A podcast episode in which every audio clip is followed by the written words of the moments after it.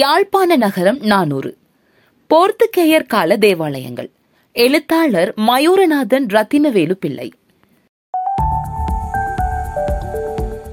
யாழ்ப்பாண இராச்சியத்தின் ஆட்சி போர்த்துக்கேயரின் கையில் இருந்த 38 ஆண்டு காலத்தில் கத்தோலிக்க மதத்துக்கு மட்டுமே அனுமதி இருந்தது. அதற்கு அரசாங்க ஆதரவும் இருந்தது. அப்போதைய யாழ்ப்பாண நகரில் பல கத்தோலிக்க தேவாலயங்கள் இருந்தன. இவற்றுள் ஒன்றை தவிர ஏனையவை 1621 ஆண்டுக்கு பின்னர் உருவானவை. அக்காலத்தில் யாழ்ப்பாண இராச்சியத்தில் மத செயல்பாடுகளில் ஈடுபட்டிருந்த 3 கிறிஸ்தவ சபைகளை சேர்ந்தோரும் நகரத்தில் குருமடங்களையும் தேவாலயங்களையும் நிறுவியிருந்தனர்.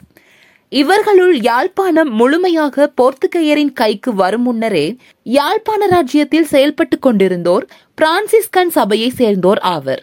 இவர்களுடைய முக்கியமான தேவாலயத்துக்கு 1614 ஆண்டில் அத்திவாரம் இடப்பட்டது.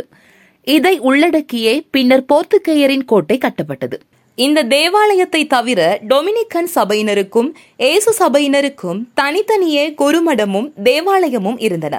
இவற்றுடன் மிசரிகோடியா எனப்படும் கருணை இல்லத்தோடு இணைந்து ஒரு தேவாலயம் இருந்தது. அக்கால நகரத்தில் இருந்த மேற்படி தேவாலயங்களுக்கு புறம்பாக இன்றைய யாழ்ப்பாண நகர எல்லைக்குள் அடங்கிய சுண்டுக்குளி, நல்லூர், வண்ணார்பண்ணை ஆகிய இடங்களில் ஒவ்வொரு கோயிற்பற்று தேவாலயங்கள் இருந்தன. மொத்தமாக இன்றைய யாழ் நகர எல்லைக்குள் 7 கத்தோலிக்க தேவாலயங்கள் காணப்பட்டன. இவற்றுள் நல்லூர் தேவாலயமும் வண்ணார்பண்ணை தேவாலயமும் ஒல்லாந்தர் காலத்தில் 1665 ஆண்டு வரையாயினும் ஓலை வேய்ந்த மண் கட்டிடமாகவே இருந்தன. போர்த்துக்கேயர் காலத்திலும் இவை இவ்வாறான கட்டிடங்களாகவே இருந்திருக்கும். சுண்டுக்கொல்லி தேவாலயம் கட்கட்டிடமாக அமைக்கப்பட்டிருந்தது. கொக்குவில், கோண்டாவில், திருநெல்வேலி, நல்லூர் ஆகிய ஊர்களை உள்ளடக்கிய நல்லூர் கோயில் பற்றுக்கான தேவாலயமே நல்லூரில் இருந்தது. பால் தேயஸ் எனும் ஒல்லாந்த மதகுரு எழுதிய குறிப்பொன்றை அடிப்படையாக கொண்டு இன்று நல்லூர் முத்திரை சந்தை பகுதிக்கு அண்மையில் அமைந்துள்ள கிறிஸ்தவ தேவாலயம் இருக்கும் இடத்திலேயே போர்த்துக்கேயரின் தேவாலயம் இருந்தது என்றும், அது முன்னர் நல்லூர் கந்தசுவாமி கோயில் இருந்த இடத்திலேயே அமைக்கப்பட்டது என்றும் தற்கால ஆய்வாளர்கள் பலரும் நம்புகின்றனர். போர்த்துக்கேயரின் வண்ணார்பண்ணை தேவாலயம் ஓட்டுமட பகுதியில் இன்று வெஸ்லிய தேவாலயம் இருக்கும் இடத்திலேயே அமைந்திருந்ததாக நம்பப்படுகிறது. இங்கிருந்த போர்த்துக்கேய தேவாலயத்தை ஒல்லாந்தர் தமது தேவாலயமாக்கினர். பின்னர் அதை தம்பசம் எடுத்துக்கொண்ட பிரித்தானியர் அத்தேவாலயத்தை வெஸ்லிய மிஷனுக்கு வழங்கினர். இன்றும் அவ்விடத்தில் வெஸ்லிய மிஷனுக்கு சொந்தமான ஒரு தேவாலயம் உள்ளது. போர்த்துக்கேயரின் சுண்டுக்குளி தேவாலயம் சுண்டுக்குளி, அரியாலை, கரையூர், கொழும்புத்துறை ஆகிய ஊர்களை உள்ளடக்கிய சுண்டுக்குளி கோயில்பற்று தேவாலயம் ஆகும். இது பின்னர் ஏனைய போர்த்துக்கேய தேவாலயங்களைப் போலவே ஒல்லாந்தரின் கைக்கு மாறியது. பிரித்தானியர் ஆட்சியின் தொடக்க காலத்தில் மிகவும் பழுதடைந்த நிலையில் இருந்த இத்தேவாலயத்தை கிறிஸ்டியன் டேவிட் எனும் குருவானவர் ஒரு தேவாலயமாக பயன்படுத்தி வந்தார். காலப்போக்கில் இந்த தேவாலயமும் அது இருந்த நிலமும் சர்ச் மிஷனிடம் கையளிக்கப்பட்டது. இந்த பகுதியிலேயே தற்போது பரிசுத்த யோவான் கல்லூரியும் பரிசுத்த யோவான் தேவாலயமும் காணப்படுகின்றன. இன்றுள்ள தேவாலய கட்டிடம் 19ஆம் நூற்றாண்டில் பிரித்தானியர் ஆட்சி காலத்தில் முன்னைய இடத்திலிருந்து சற்று தள்ளி கட்டப்பட்டதாக தெரிகின்றது.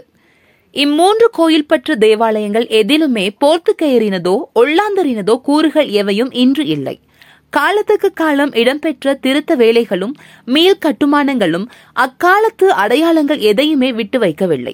போர்த்துக்கேயர் காலத்தில் யாழ்ப்பாண நகரத்தில் இருந்த எல்லா தேவாலயங்களுமே இருந்த இடம் தெரியாமல் அழிந்துவிட்டன.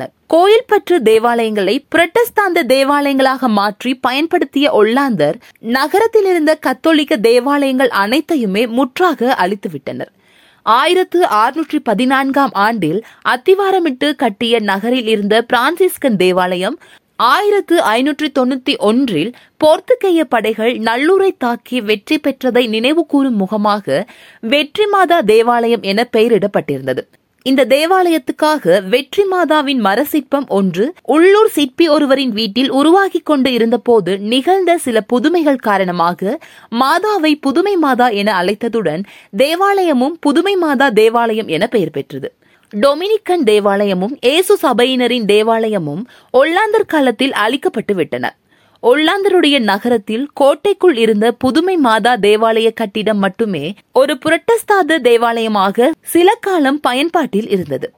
அதுவும் பின்னர் அழிக்கப்பட்டு புதிய கோட்டைக்குள் வேறிடத்தில் ஒல்லாந்தரின் புதிய சிலுவை வடிவ தேவாலயம் அமைக்கப்பட்டது. இந்த ஒல்லாந்த தேவாலயம் அண்மை காலம் வரை நல்ல நிலையில் இருந்து உள்நாட்டு போர்க்காலத்தில் முற்றாக அழிந்துவிட்டது.